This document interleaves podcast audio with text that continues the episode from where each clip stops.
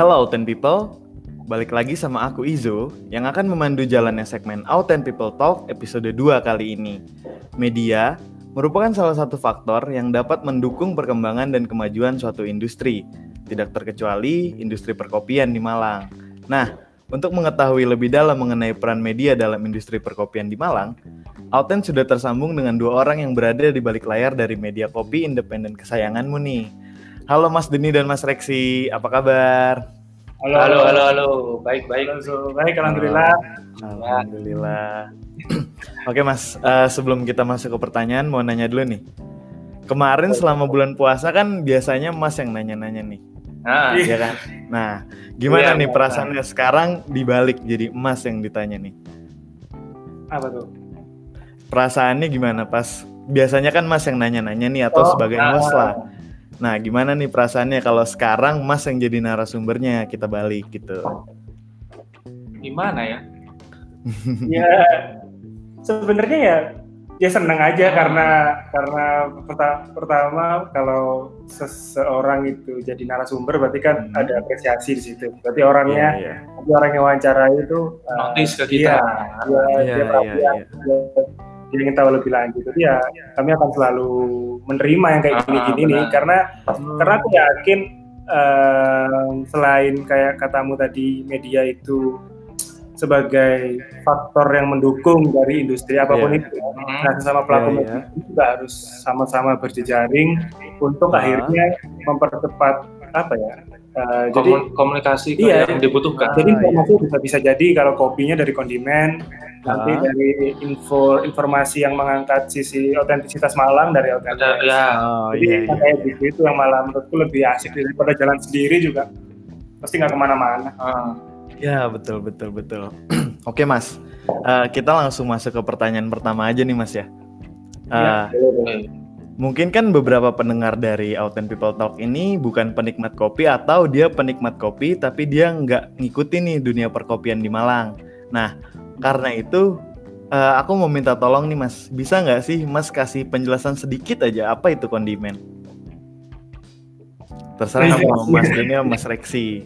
Jadi kondimen itu memang media kopi gitu. Banyak Ya, yang bilang atau banyak yang mengirakan dan itu Kita reviewer. Iya, sering sering banget dikira kita kayak kayak akun foodies tapi Ya. fokusnya Ah. kopi. Itu itu Iya, sering iya. banget. Cuman eh, berkali-kali dan aku sama Rizky juga nggak pernah capek untuk bilang kalau enggak kita memang media eh, media Ah, iya, iya. Jadi ada wawancara, ada produk jurnalistik yang kita keluarkan. Ah. Jadi kalau kamu lihat atau teman-teman di sini eh, lihat kondimen, ketika Ah. kami datang ke suatu kedai gitu, nama rubriknya dari kedai ke kedai. Itu kalau Iya. dibaca itu bisa tahu sejarah kedainya gimana, Oh menu iya, iya. apa, harganya berapa.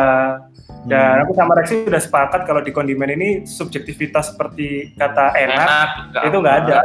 Jadi Oh. karena rasa kopi akan menemukan lidahnya sendiri-sendiri gitu. Jadi Iya, kondimen itu mengangkat mengangkat itu dan nggak cuma dari dan nggak cuma dari coffee shop ada kita punya Roastery. roastery, kita Ah. punya resep seduh, terus kemarin barusan bikin acara Kondifest gitu. Jadi Hmm. Iya, memang iya. kami ingin mengangkat industri kopi ini nggak sekedar nggak sekedar cuman eh, Ya cuma bukan cuma jual beli kopi, iya iya benar-benar. tapi banyak cerita di dalamnya yang kita angkat yes, gitu. yes, benar. Jadi ada Oh. yang lain. Ah, karena toh kita pas ngopi sendiri juga nggak ngomongin kopi gitu Ya. kita akan ngomongin hal lain dan itu kondimen Iya, itu iya. semangatnya di itu semangatnya kondimen adalah ngopi adalah ngobrolnya Hmm, iya ya. Berarti kondimen ini kalau aku tangkapnya itu dia itu media kopi ya. Jadi Iya. lebih dalam bahasannya dari akun-akun reviewer gitu. Iya, Ya kan? ya, kita bukan Ah, reviewer karena kita nggak mengatakan ini enak atau nggak enak. ah, iya iya iya. Dan kita cuma memberi tahu, merekomendasikan ke orang-orang kayak gitu. Kedai seperti apa yang mereka Ah. cari kayak gitu. Dan juga Iya. banyak kan dibalik dibalik proses satu seduh kopi itu kan banyak proses dari petani terus apa namanya roaster, roaster. penyebutnya nah kayak gitu itu kita sampaikan satu persatu kayak gitu. Oh iya Dan iya iya. dan nih, jarang dan jarang kalau kita Hmm. ke kedai kopi itu malah saling ngobrol sama ownernya kayak eh, menurut menurut menurutmu gimana gitu akhirnya malah diskusi di situ kalau kedainya eh ah, apa itu begini mas gitu kalau begini kayaknya lebih baik malah malah justru ada interaksi kedua belah pihak aku Iya. tahu Oh apa iya yang iya. iya. dikatakan oleh pemiliknya pemiliknya pun tahu eh, kondi itu gimana jadi ya Ah. tadi malah malah tempat tempat sarana ngobrol gitu kondimen sendiri juga ada buat biar ketemu sama pelaku pelaku kopi gitu sih Hmm, Iya iya iya. nah selanjutnya nih mas, tadi kan kita udah sedikit lebih tahu tentang apa itu kondimen nih. Nah sekarang aku mau ngulik lagi sedikit lebih dalam tentang kondimen nih mas. Kira-kira bisa nggak sih dikasih tahu kapan kondimen ini terbentuk dan sejarah terbentuknya itu gimana gitu mas? Eh, kondimen itu terbentuk dua tahun yang lalu tahun 2018 ya tadi. 18 2018 kita eh, meng, istilahnya mempro- memproklamasikan kita terbentuk tanggal 1 April Biar- oh iya. ya, ulang tahun Malang Oh iya biar bareng gitu mas ya. ya 1 April itu Ah. sebenarnya dulu kita ada beberapa tim ada lima terus karena mungkin karena Bukan- eh, eh, kesibukan masing-masing ya Ah. tinggal aktif tinggal kita berdua Oh Kayak gitu. iya iya. iya. Eh, eh, jadi pertama-tama dulu tahun pertama emang kita benar-benar inginnya sih jadi media cetak gitu kan terus ada masukan kalau kalau kita media cetak nanti siapa yang tahu? Kita kan belum tahu pangsanya. Akhirnya bikin Instagram dulu deh kayak gitu. Ah, bikin istilah bikin katalog. Iya iya. terus udah jalan rencananya emang pingin Ah, bikin majalah tapi kok ya itu tadi berhubung dengan timnya ternyata sibuk sendiri sendiri Hmm. akhirnya untuk tujuan yang akhirnya mau jadi majalah itu agak mundur sedikit sampai sekarang bahkan kayak gitu terus apa namanya dulu itu emang kita nyarinya bener-bener kita mengkurasi kedai yang bener-bener punya cerita gitu jadi Hmm. inginnya kayak gitu jadi kan nggak ketika orang di luar kota tanya kopi yang orang di mana aja nggak cuma ABC aja A B C itu itu aja kan ada Iya iya. sedangkan banyak yang istrinya di Malang banyak yang unik yang perlu kita angkat. Nah, kita ingin Iya, menyampaikan betul betul. Kita ingin menyampaikan itu, terus akhirnya Hmm. dalam satu tahun itu responnya baik, terus di tahun kedua kita mulai itu istilahnya membahas sebuah isu, memberanikan diri benar-benar sebagai media yang kita membahas sebuah isu kayak kemarin tulisan salah satu tulisannya kayak Arcofi Arbori Iya, kayak gitu, shop. Arbori kayak gitu Iya terus iya iya. apa namanya Oh, kalau pernah lihat itu juga peta kopi yang Banyak banyak kopi itu, ya yang ada banyak itu punyanya Kondi dari kopi. Yang Nah iya iya. ya Yang ada 350-an ya. Iya Iya, benar. Ah, Kayak iya. gitu itu itu yang bikin kondi kayak gitu. Jadi kita emang Hmm, hmm, pengen bener-bener apa ya ngasih tahu yang sebenarnya tentang industri kopi ke orang-orang yang bukan pelaku kopi kayak ya biar jadi bagian dari ceritanya gitu mas. Oh iya iya iya. Tapi gini mas, tadi kan katanya awal terbentuk itu berlima ya. Hmm. Nah sampai akhirnya sekarang berkurang karena kesibukan masing-masing jadi tinggal dua orang nih. Iya. Kira-kira dari masa transisi dari yang tadinya berlima terus sekarang berdua itu ada sedikit kesulitan nggak? Malah menurutku. Ah. lebih lebih cepat gitu karena otomatis kepalanya tinggal dua toh. Ya. Tapi tinggal Oh iya iya iya. Jadi apa pun yang misal kayak kemarin gitu bikin Kondifest. Hmm. Kondifest Hmm. cuma dua hari. Cuma dua hari langsung sama Rezi. memutuskan untuk bikin kondisi satu bulan. Pematerinya siapa aja tuh cuma dua hari. Iya gitu. Jadi Oh iya iya. yang Pertimbangannya nggak terlalu banyak ya. Hmm, Ah, gitu. benar. yang kontak reaksi tinggal aku yang desain terus MC juga kita berdua eh Iya, Habib iya. juga ada sahur juga ada Ah. gitu jadi ya memang jadi lebih lebih Hmm. compact aja gitu dan rencananya kita juga nggak ingin cuma berdua terus gitu. Hmm. Tapi dalam waktu dekat atau tahun ini atau tahun depan eh, akhirnya perlu tim lagi gitu Ya meskipun Oh. ada istilahnya ada keterlambatan konten dari kita emang Iya iya. kekurangan apa namanya eh, istilahnya sumber daya itu karena kan saya dan Dani kan nggak Iya. nggak istilahnya nggak free free amat ya punya kesibukan masing-masing kan Dan Iya betul betul betul. apa sedikit membuat konten kondi banyak yang tanya kok nggak upload dari kedai ke kedai lagi kayak gitu ya mungkin emang kondisi kita berdua ini sedang ingin membentuk apa istilahnya ingin nyari tim lagi kayak gitu jadi kita berusaha semaksimal mungkin untuk apa memperbaikinya nanti Ah oke. Berarti nanti ke depannya ada rencana buat nambah orang lagi nih. Iya. karena nggak mungkin juga Ah. tapi jalanin media cuma dua orang Iya sih, capek juga kan. Jadi kayak reaksi ya motret sambil Ah. eh, hubung ke orang-orang gitu, event, aku Iya, desain, iya. aku nulis gitu. Mau sampai mau sampai kapan berdua capek lagi. Iya betul betul betul. Dan nggak mungkin juga kan kalau dua-duanya dikuras sendirian, eh berduaan aja gitu kan. Iya benar benar. Nah, oke nih Mas. Tadi kan eh, untuk pemilihan kedai itu Mas mau nyari kedai yang punya ceritanya nih. Mm-mm. Kira-kira selain kedai yang memiliki cerita ada indikator lain nggak sih yang eh, membuat kondimen mengapprove nih kayak oh ya udah nih kedai ini masuk nih ke list kita bisa kita eh, apa ya istilah bisa kita liput gitu. Hmm. anu gini kasarannya adalah ketika Mas Izo Hmm. pasti punya langganan kedai kan Iya iya. apa yang membuat Mas Izo datang ke kedai itu yaitu alasannya kita pilih ada alasan untuk kembali lagi ke kedai itu Yes. entah itu dari Oh. tempatnya entah itu dari apa Rasanya. rasanya entah itu dari rasanya apa pun yang punya nilai itu kita liput kayak gitu Iya benar benar. Oh. Jadi Berarti di, indikatornya itu ah gimana gimana? di tulisan yang yang all coffee shop are boring itu ada ada empat yang aku simpulkan gitu. Ada ada ras, ada rasa, ada loka, loka itu tempat, ada harga, sama ada cerita. Oh. Jadi empat ini salah satu, eh empat ini adalah bagaimana kondi bergerak. Gitu. Ya sesimpel kayak tadi gitu. Pasti ketika orang ke kedai, empat ini akan dipertimbangkan. Bisa jadi aku cocok sama rasanya meski tempatnya biasa aja. Nah, Atau Iya iya iya. rasanya mungkin biasa tapi tempatnya enak dibuat kerja. Atau ada yang Iya. cocok dengan harganya. Atau kalau kata Rex tadi mungkin cocok dengan ceritanya karena ngobrol sama baristanya Hmm. atau kenal dengan ownernya jadi tahu prosesnya. Jadi Ah. Uh, sampai sekarang yang kami pakai ya empat itu gitu. Jadi dan ini juga akhirnya memungkinkan semua kedai untuk masuk gitu karena ada karena pasti kan nggak mungkin gitu ke- kedai itu nggak ada dari sini semua Iya. Iya iya iya betul betul Ya, dan, betul. dan, dan catat juga kondi itu dari kedai ke Hmm. kedainya ya kami datang ke, ke coffee shop itu itu Ah, nggak dibayar ah, jadi itu pilihan editorial pilihan kami berdua gitu Iya, dan pertimbangannya iya, iya. apa? yang empat tadi supaya kan gini kalau misal Izo tanya ke Kondi gitu Min Iya. tempat kopian yang enak di mana gitu itu tanggung jawabnya Kondi untuk ke provide dan kami nggak langsung tanya Eh, dan kami nggak langsung jawab biasanya biasanya eh, Rex yang nanggapi kayak cari tempatnya kayak gimana cari yang Oh iya iya apa? iya. jadi pasti sama sama adminnya akan langsung diarahkan oh kalau cari yang ini ke sini kalau cari yang Hmm. ini ke sana jadi gitu ya Iya iya iya. Berarti nggak nggak langsung dijustifikasi tempat kopi yang enak tuh ini ini ini ya, tapi iya. lebih ditanya dulu kebutuhannya apa. Hmm. ya benar Nah, oke oke oke. Nah, tadi kan kita udah tahu lebih dalam nih Mas tentang kondimen gitu. Nah, sekarang waktu awal berdiri nih, tadi tadi kan Mas nyinggung kalau tujuan kondimen didirikan ini kan ingin menghasilkan output itu berupa media cetak nih Mas. Hmm, hmm.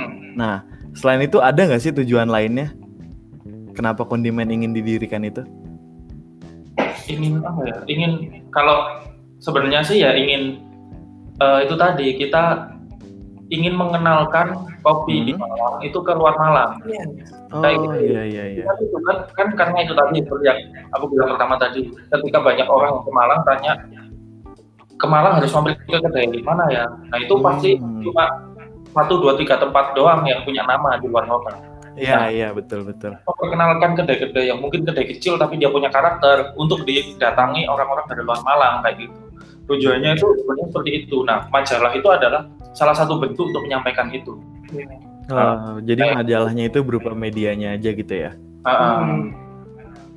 Ya, karena emang Nah, gitu. Selanjutnya Niat awalnya memang Hah? cuma eh, jadi berdiri itu 2018 ya. itu kedai belum sebanyak sekarang. Ah, kedai masih ya. Tapi- Ya. tapi Hmm, tapi jauh-jauh. Jadi sekarang Hah? enak udah ada Sudimoro kan. Jadi Iya betul betul. ketika dulu itu bahkan aku sama Reksi pun akan bingung kira-kira kalau ngopi di daerah mana ya misalnya Kalpataru gitu di mana ya Hah? ya akhirnya dulu awalnya sekedar provide teman-teman yang suka kopi gitu Ya, teman-teman Ah, sendiri iya, gitu. iya. tapi semakin ke sini ternyata yang baca makin banyak orang-orang yang Hmm. tahu kopi juga makin banyak akhirnya oh ternyata nggak bisa kalau sekedar gitu dan bener kata Reksi kami nggak ingin kondisi hanya hanya dibaca orang Malang itu enggak karena karena orang Malang pun orang luar Malang pun harus ke harus ketika ke Malang dia juga harus nyoba kopi yang ada di Malang gitu. Oh Jadi iya iya. iya. sekarang gini, di Malang itu lengkap loh dari kebun Mm-mm. sampai Roastery. sampai eh, barista, roaster, supplier, supplier. bahkan penikmatnya pun yang niat kayak salah satunya ya Kondi dulu ada Sofia Mega yang dia menuliskan tentang kopi. Itu ada semua. Jadi Iya. jadi se- kayaknya industri kopi itu ada ada pabrik kopi ada di Dampit gitu. Iya. yang besar eksportir ada.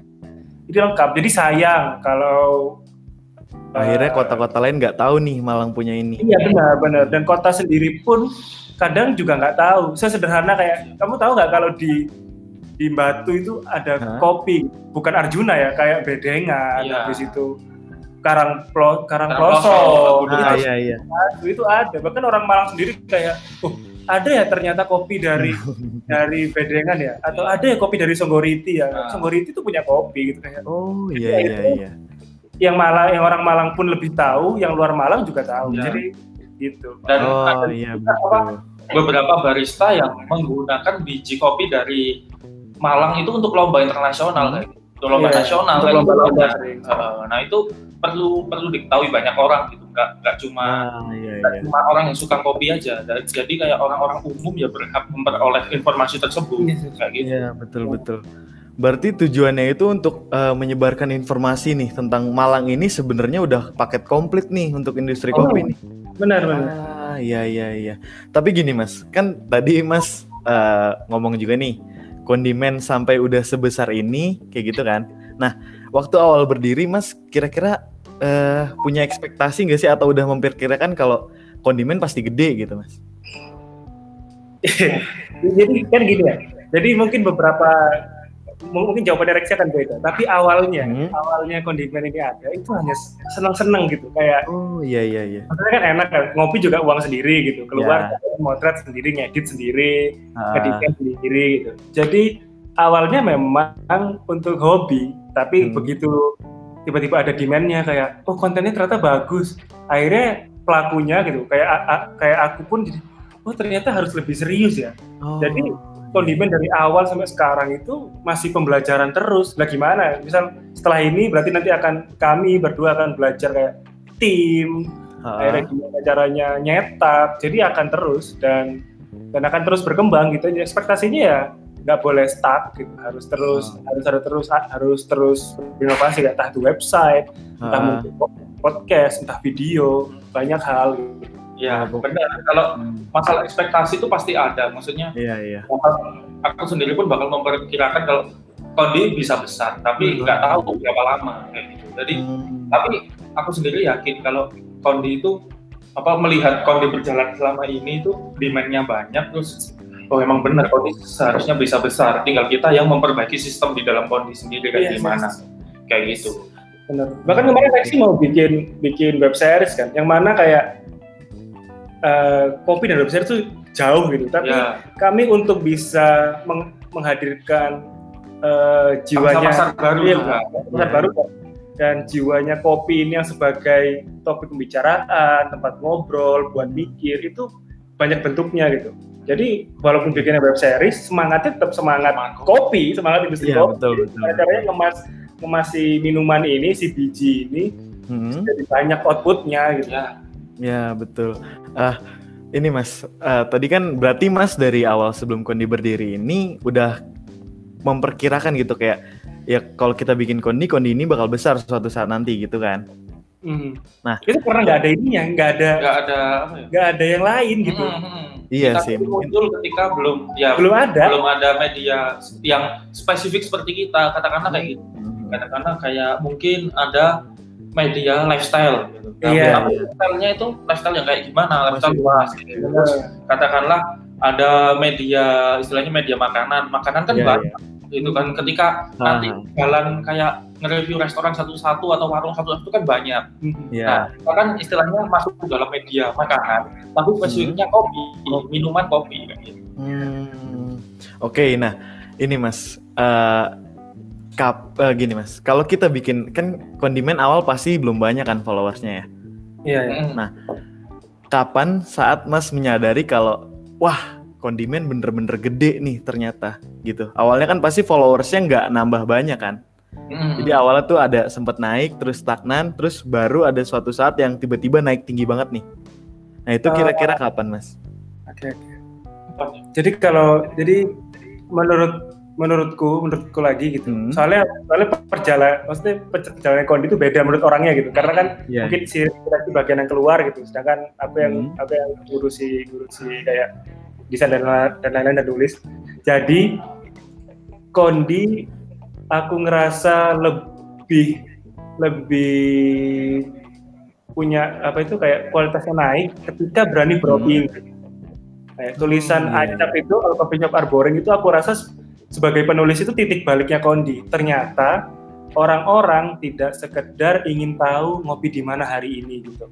Tapi Iya, iya. mereka juga ingin mendapat membaca uh, hal-hal yang mereka itu pikirkan sejak lama gitu. Mungkin orang-orang kepikiran kenapa ya kok Malang ini coffee shopnya banyak, tapi kok aku bosen kayak ke mana-mana Ah, iya, iya. sama, ke mana-mana rasanya gitu-gitu aja, ke mana-mana Hmm. musiknya pun sama gitu. Akhirnya Iya. dari acap itu aku pun yang yang nulis itu deg-degan gitu. Apakah ini bakal nyinggung? ah, bodo amat gitu. Bodo amat tulisan nanti gimana belakangan gitu. Akhirnya nyoba nulis, iya. eh, gi- gimana caranya nulisnya tetap eh, aku nulisnya pasif agresif gitu kayak bilang kayak mau kesel sama semua tapi kayak baik-baikin mereka gitu. Akhirnya iya. dari situ pertama kali postingan yang tanpa diiklankan itu yang nge-like sampai seribu bahkan bahkan ada yang repost dari Makassar dari luar dari Jakarta itu kayak kenapa bisa sampai kayak bisa sampai sana gitu akhirnya dari situ itu titik baliknya med- media si Konde itu menurutku dari situ karena akhirnya Oh, iya, iya, iya. media itu bisa jadi corong bukan sekedar ini loh kopi ini enak eh ini loh Ah, kopi ini iya. oke kopi itu enak buat tugas kopi ini Hmm. mm, menunya banyak gitu. Ternyata begitu Kondi ngomong, coffee shop kok bosen ya? Wah itu langsung kayak rame. Rame. Kan aku pun Iya, iya. balas si komen satu-satu kan harus bertanggung jawab. Nah, Iya, jadi iya, ketika betul. yang misal Reksi nulis gitu, ya Hah? ada writernya Reksi, ketika ada orang komen ya Reksi akan balas gitu. Dan si, Oh, iya. si Acap ini karena aku yang nulis ya, jadi balesin komen satu-satu gitu kayak diskusi di situ. Jadi itu sedih kalau Oh, berarti- Kondi itu Hah? Eh, titik baliknya ada di situ dan followernya mulai enak naiknya karena orang follow Kondi karena Hmm. cocok sama statementnya menurutku sih gitu. Iya, Iya. iya. Berarti Akhirnya- menurut Mas Dani, ya, menurut Mas Dani nih titik baliknya Kondi itu saat eh, ngeluarin postingan eh, Opini. ini tentang iya All Coffee Shop Arboring tuh. Yes, benar gitu. Nah, kalau menurut Mas Reksi gimana nih? Kapan titik Oh. baliknya Kondi nih?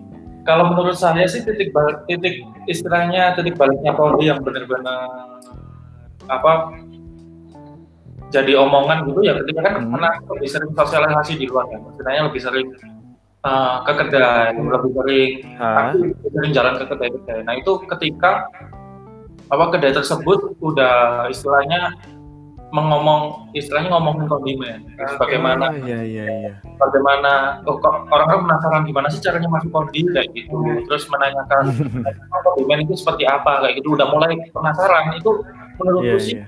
udah, berhasil men- menjadi apa istilahnya uh, membuat opini publik gitu. Ya udah berhasil jadi omongan kayak gitu. Nah tinggal langkahnya kita kan kayak gimana. Nah salah satu langkah yang diambil itu tadi beropini tadi. Mungkin kau bisa cerita soal yang kau iya oh iya. Kan saya udah mulai bingung tuh. Pas aku mulai bingung banget dong. eh, mulai bingung mau ke kedai mana ya. Iya. Ternyata aku penasaran sama na- yang namanya dulu Kauman kedai Kauman Coffee di Hmm. alun-alun pernah Iya, iya. Yang Yang digang, yang digang itu Mas ya. nah itu itu dulu yang pertama kali aku datang ke situ itu Ah. benar kopi cuma orang-orang situ sama ya pekerja Iya, iya, iya. satpol polisi, PP. satpol PP kayak gitu. Dan Nah, eh, ketika aku up- update secara pribadi dan update di Hmm. Kondi, itu banyak yang tanya loh, ini di mana, ini di mana? Karena kayaknya itu bukan suasana Malang, kayak Malang kan kayak apa udah ruko kayak gitu Iya, kan kota Iya, betul, betul, betul. kayak di dalam gang yang asik gitu kayak gitu Iya, kan. iya. Terus akhirnya kita memberanikan diri untuk benar-benar konten kauman diangkat jadi sebuah artikel di dari kedai Oh, iya, iya. apa namanya ya kondisinya masih sama kauman kauman itu masih ya masih orang-orang sekitar yang ngopi Nah, Hmm.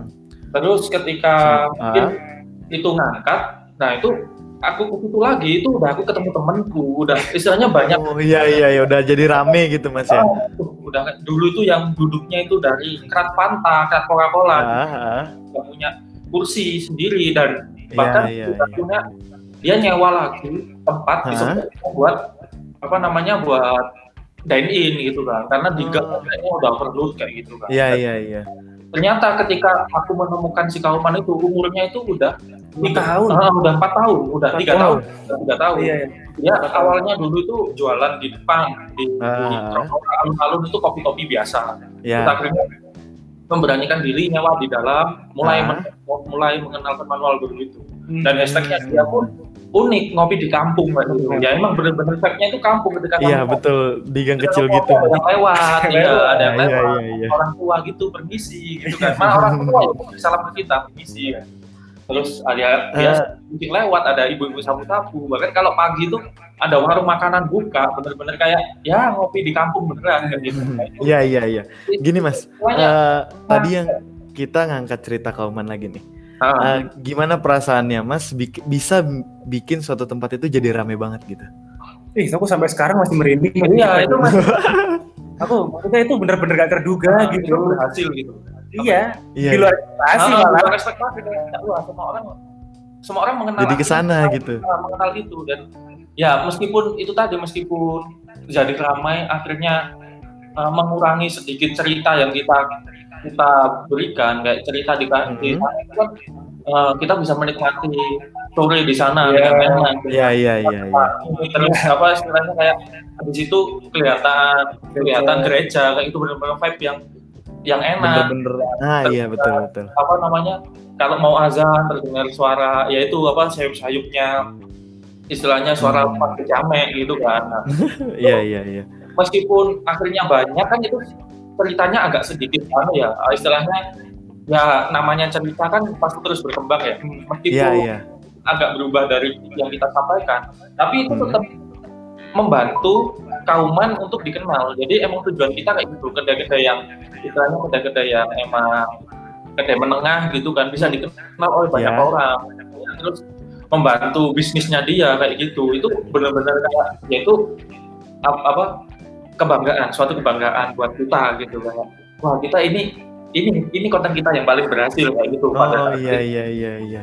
benar-benar Nah, tadi kan kita- kalau kauman ini, ah, tadi kan kalau kauman ini kondimen berarti bisa bikin eh, kauman ini jadi lebih terkenal atau namanya lebih besar dari sebelumnya kan ya. Hmm. Nah, ini masuk lagi nih ke pertanyaan selanjutnya nih. Menurut Mas berdua nih, kira-kira peran media dalam mem- membantu sebuah industri untuk berkembang dan menjadi lebih maju itu apa aja sih, Mas? Eh, aku kasih contoh sederhana itu gini. Iya, iya. Di kondimen itu sekaligus dia tempat informasi, itu juga kuburan. Kamu kalau lihat ke bawah, Hah? ada nama kedai yang sekarang udah nggak ada. Oh, Ada nama-nama kedai udah tutup. iya, iya, Dan iya. siapa yang akhirnya bisa merekam itu? Akhirnya siapa yang akhirnya bisa mendokumentasikan kedai-kedai yang tutup itu? Gitu. Ah, iya, media, iya. gitu. Akhirnya akhirnya media berdiri sebagai sebagai pewarta gitu, sebagai salah satu pilar industrinya. Jadi bergeraknya itu Iya. kayak jadi gini, bergeraknya media itu kan ma- maju mundur gitu. Kita harus membicarakan yang sekarang itu seperti apa. Kondisi Iya. itu adalah bentuk kita membicarakan yang sekarang dan nanti gimana cara bertahan. Tapi kita Hmm. juga bicarakan sejarah dan akhirnya kita juga merekam waktu si Malang ini gitu, merekam waktu 2018 perkopian gimana sih, 2019 kopiannya gimana sih gitu. Jadi ya menurutku karena aku juga ilmu komunikasi gitu, ya media memang memang apa ya sebagai sebagai sebagai pelengkap sebagai pilar industri. Jadi Ah. memang menurutku nggak akan lengkap sesuatu tanpa tanpa tanpa Media. media, gitu. Bahkan Iya, iya. kayak sneaker sneaker punya punya punya Medianya sendiri. medianya sendiri gitu ada, Iya. ada urban sneaker itu makanan mereka punya otomotif mereka punya industri yang lain mereka punya jadi Betul. kopi itu sebenarnya di luar ada ada ada perfect daily green Hmm, ada Spruce ada European Coffee Trip itu yang video jadi Iya.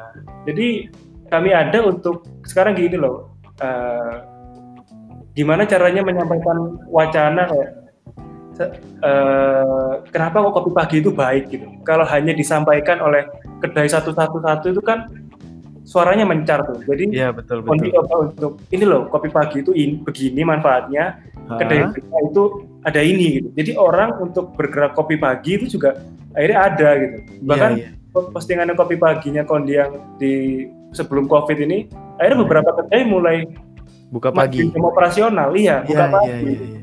Jadi ya itu untuk untuk untuk sebagai sebagai corong gitu, yang pelaku ketika beropini bisa kondimen suarakan kayak apa itu apa yang pernah di itu yang aspek aspek dulu kita enggak sih. Bukan itu yang apa namanya kita Hmm? uh, dapat itu Hmm, apa ngundang bukan ngundang kayak kontrib kontributor. Kita punya kontributor Hah? Hmm. kontributor tentang tulisan oh iya, iya benar. uh, apa nih tentang coffee shop ya pengalaman dia gimana sih di oh iya. industri ini kayak gitu. Nah, jadi kayak gitu. Iya, iya.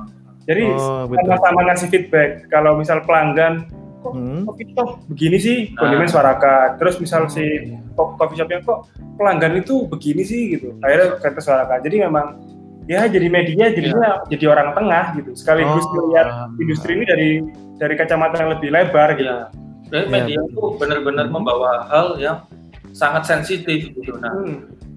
bagaimana kita mengelolanya, bagaimana kita menentukan jalan dari orang yang mengikuti kita. Jadi tanggung Iya. jawab kita besar sekali Iya. sebagai media karena Ah. mau nggak mau media itu jadi istilahnya jadi panutan, panutan. Ketika aku mau betul betul. betul. industri ke industri kopi ini kayak gimana, kayak gitu. Kondi apa namanya membawa isu-isu yang mungkinnya ada beberapa isu sensitif di perkopian kayak apa pun kita berusaha kita berusaha apa namanya ha, kita berusaha benar-benar kayak isu itu kayak gimana kita cariin kita kita sajikan dalam bentuk konten kayak kemarin yang acara dadakan itu ada meet the ex boss kayak gitu. Jadi ada tiga kedai yang Betul. baru tutup beberapa Tutup, ya. gitu. Nah itu malah kita apa ownernya malah kita jadikan pembicara kedai yang tutup itu. Ah, jadi untuk istilahnya target kita untuk pembelajaran bagaimana kedai agar tidak tutup seperti mereka dan Ya, juga verifikasi juga isu-isu negatif yang beredar ketika kedai tutup ini karena ini karena ini karena ini nah kayak gitu. Oh iya iya iya. kita benar-benar benar-benar menyajikan talk show kayak gitu ini berarti kan Hmm. kadang orang-orang mikir aneh kan ini kedainya tutup kok malah diundang kayak gitu Iya iya betul gitu. betul. Kode, Kode juga ketika bikin acara pun bener-bener nyari yang bener-bener belum ada, nggak biasa kayak kemarin ada kelas playlist. Kelas playlist. Jadi Ah, iya, karena betul, betul. kan musik di kedai itu kan berpengaruh pada mood Customernya. kan. betul betul betul Musiknya betul. jelek ya, customernya jadi risih. Nah, mak- maka dari itu Iya. kita sajikan kelas playlist kayak gitu. Jadi bener-bener acara yang sedikit bersinggungan dengan kedai, tapi mereka nggak sadar, tapi ternyata itu penting. Iya benar. Kita berusaha mencari itu. Ini. Berarti. Ah. Oh, ini berarti apa tuh mas? di, di awal tahun itu?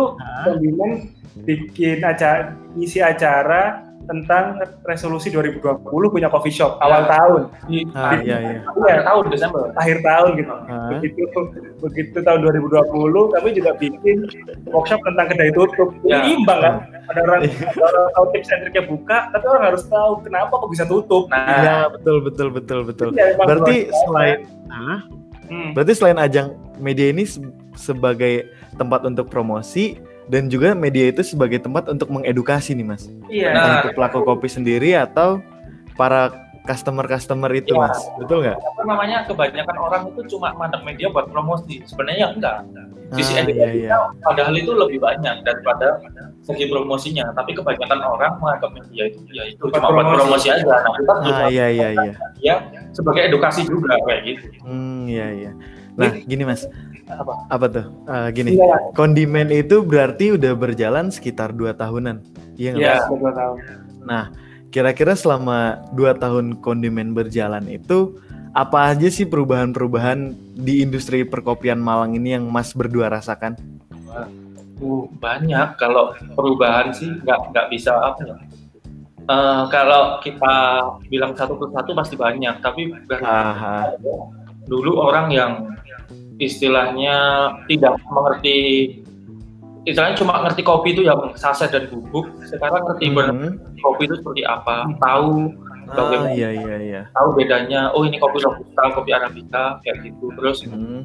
benar-benar orang biasa yang bukan barista atau bukan pelaku kopi itu Iya. udah bisa nyeduh rumahan kayak gitu udah Ah, udah brewer gitu ya. membuat kopi bener di rumah dengan dan Ah. alat-alat pun juga nggak semahal dulu kan dulu kan kayak apa namanya perkembangan alat alat paling cuma eh, alat itu kayak yang mahal-mahal kayak gitu ternyata Ah, sekarang iya. udah ada untuk home brewer kayak Iya, gitu iya, jadi perubahan-perubahan seperti itu yang eh, istilahnya selama dua tahun ini gara-gara maraknya Hmm. kedai di Malang jadi orang itu kayak ap- ya apa namanya kalau kata kata apa ya kata Panji Pragiwaksono orang itu tempatnya Ah. kepo kayak gitu nah pada saat itu kan dua tahun itu banyak yang kepo tentang kopi jadi Ah. ya Nah. itu tadi kita datang untuk memberitahu ini loh ini loh ini loh ini loh memberitahu orang yang kepo itu se- sehingga sehingga itu tadi apa namanya orang-orang sudah mengerti oh kopi itu ternyata kayak gini di coffee shop itu ternyata kayak gini oh ternyata aku bisa loh nyeduh di rumah kayak gitu Ah, iya iya. Itu kan dari segi customernya nih mas. Ah, Kalau dari segi coffee shopnya itu kira-kira ada nggak sih perbedaan yang paling terasa nih dari mulai tahun 2018 sampai 2020 ini? menurutku yang ada sih bukan bukan berubah dari apa jadi apa ya, tapi Ah. nambah. nambah Jadi ya 2018 itu, jadi kan sebenarnya kalau kalau dipanjangin lagi tuh 2009 itu udah ada Udah ada, jalan, udah udah ada ada. jalan di Malang. Jadi oh iya iya iya. Kondimen tuh hanya iya masih sedikit masih dua tahun gitu. Ah. Sedangkan kopi di Malang umurnya umurnya Ya, udah udah lama 10 tahunan banget. Iya, ah. 10 tahun kayak coffee shop yang coffee salah satu coffee shop pertama itu sudah 10 tahun 10 tahun 11 tahun Ah, yang lalu benar. gitu. Oh iya iya iya. Belum lagi yang kopi pasar mungkin bisa lebih lama. Jadi Hmm. yang kopi yang sekarang ini, Hmm. kopi yang industri yang sekarang ini justru perubahannya adalah nambah gitu. Kopi pasar di Malang tetap ada, Pak Aran masih ada, Ah, tapi ada suguhan yang lain. 2018 itu manual brew masih orang-orang masih getol tuh kayak uh, V60 itu apa sih gitu. ya Iya iya iya. Aeropress itu apa sih gitu. Espresso Ah. itu apa sih? Terus akhirnya 2019 kopi susu ada. Ya Akhirnya- betul betul. Muncul yang kita yang yang namanya kita kenal-kenal sekarang gitu. Ada ada banyak lah. Iya betul. Habis itu habis itu sekarang ketika ketika Covid ini juga industri berubah lagi. Ya jadi ya Kondi melihat banyak sekali peristiwa Iya. peristiwa-peristiwa di perkopian ini gitu kayak fenomena barista perempuan Ah, mulai iya. ada di situ tiba-tiba orang-orang menyebut kedai kopinya uh, working space ya. ada ada banyak peristiwa yang aku dan Rexi dan Kondi sendiri itu itu Rasakan. lihat gitu, dan mengalami gitu kayak tiba-tiba kopi di Malang konsepnya industrial semua gitu Ah, semen Ah. habis itu kerikil itu, itu pernah ada kayak gitu kan terus garden ya gitu gitu jadi kami melihat industri ini bergeraknya gimana jadi ya ya selain kami menikmati kopi kami juga lihat oh, kira-kira tren setelah ini apa ya? Hmm. kira-kira eh, isu yang diangkat tuh apa ya? Gitu. Kopi pagi dulu berapa? Cuman cuman segelintir. Budaya. Iya terus terus ya memang memang udah budaya. Terus tambah kondi lagi untuk untuk ngepromot itu akhirnya tambah rame lagi. Hmm. jadi kami melihat banyak peristiwa sih. Kami melewati Oh, Oke. banyak kejadian. Gini mas, nih mas kan udah cukup lama gitu, udah cukup melihat juga perkembangan dunia perkopian di Malang nih.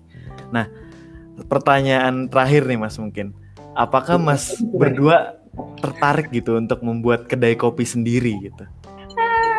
Ya, kalau masa masa dua tahun cuman mau jadi pemerhati aja nih? kalau kita sih rencananya nggak bikin kedai kopi rencananya Ah. bikin ya kalau Kantor, ka- ya? eh, kata kalau kata kasarnya sih kantor sama Hah? nanti ada istilahnya eh, aku nyebutnya ya coffee lab kayak gitu jadi Iya. tempat untuk orang-orang yang masih penasaran dengan kopi bisa belajar di situ bisa kayak nyeduh sendiri di situ atau Oh iya iya. bukan sama orang yang kita kita undang tiap minggunya berbeda kayak gitu lebih ke istilahnya kayak kita bener-bener karena kalau kita bikin coffee shop kan jat- jatuhnya nanti nggak independen jadi adalah Iya. betul betul. nah akhirnya kita memutuskan untuk itu tadi kayak bikin semacam coffee lab itu yang edukasi yang kayak kita memperkenalkan kedai ini apa kita memperkenalkan biji kopi. biji kopi ini biji kopi ini biji kopi ini yang berbeda-beda entah tiap minggu atau tiap bulan. Terus mungkin bisa dari bimbing dari luar luar negeri atau luar Malang kayak gitu yang iya iya. eh, apa namanya orang yang orang Malang eh, istilahnya tidak mudah untuk mendapatkan itu kita permudah di situ di Coffee Lab itu bisa Oh kalian iya iya iya.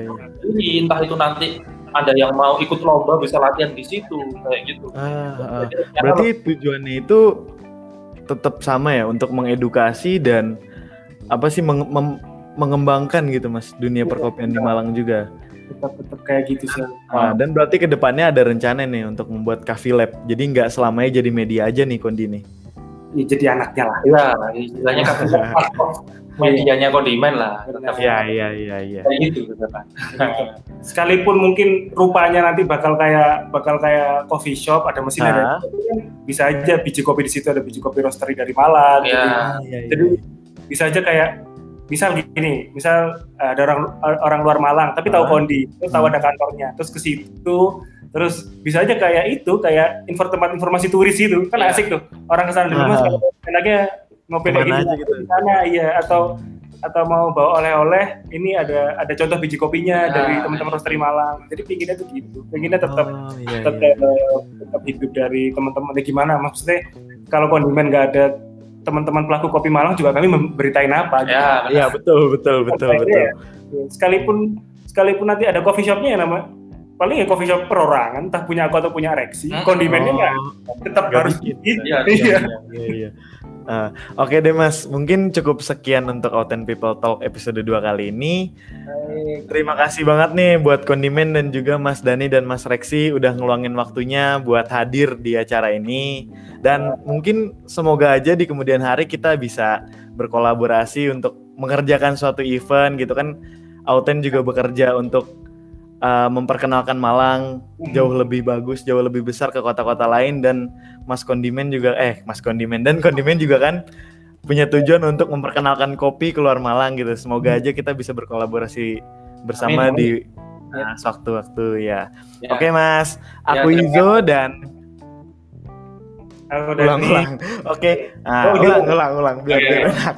Oke, aku Izo dan Dani Reksi eh, tapi undur diri gitu nah, ya. sampai jumpa di Authent People Talk episode selanjutnya. Dadah. Terima kasih Mas. Terima kasih.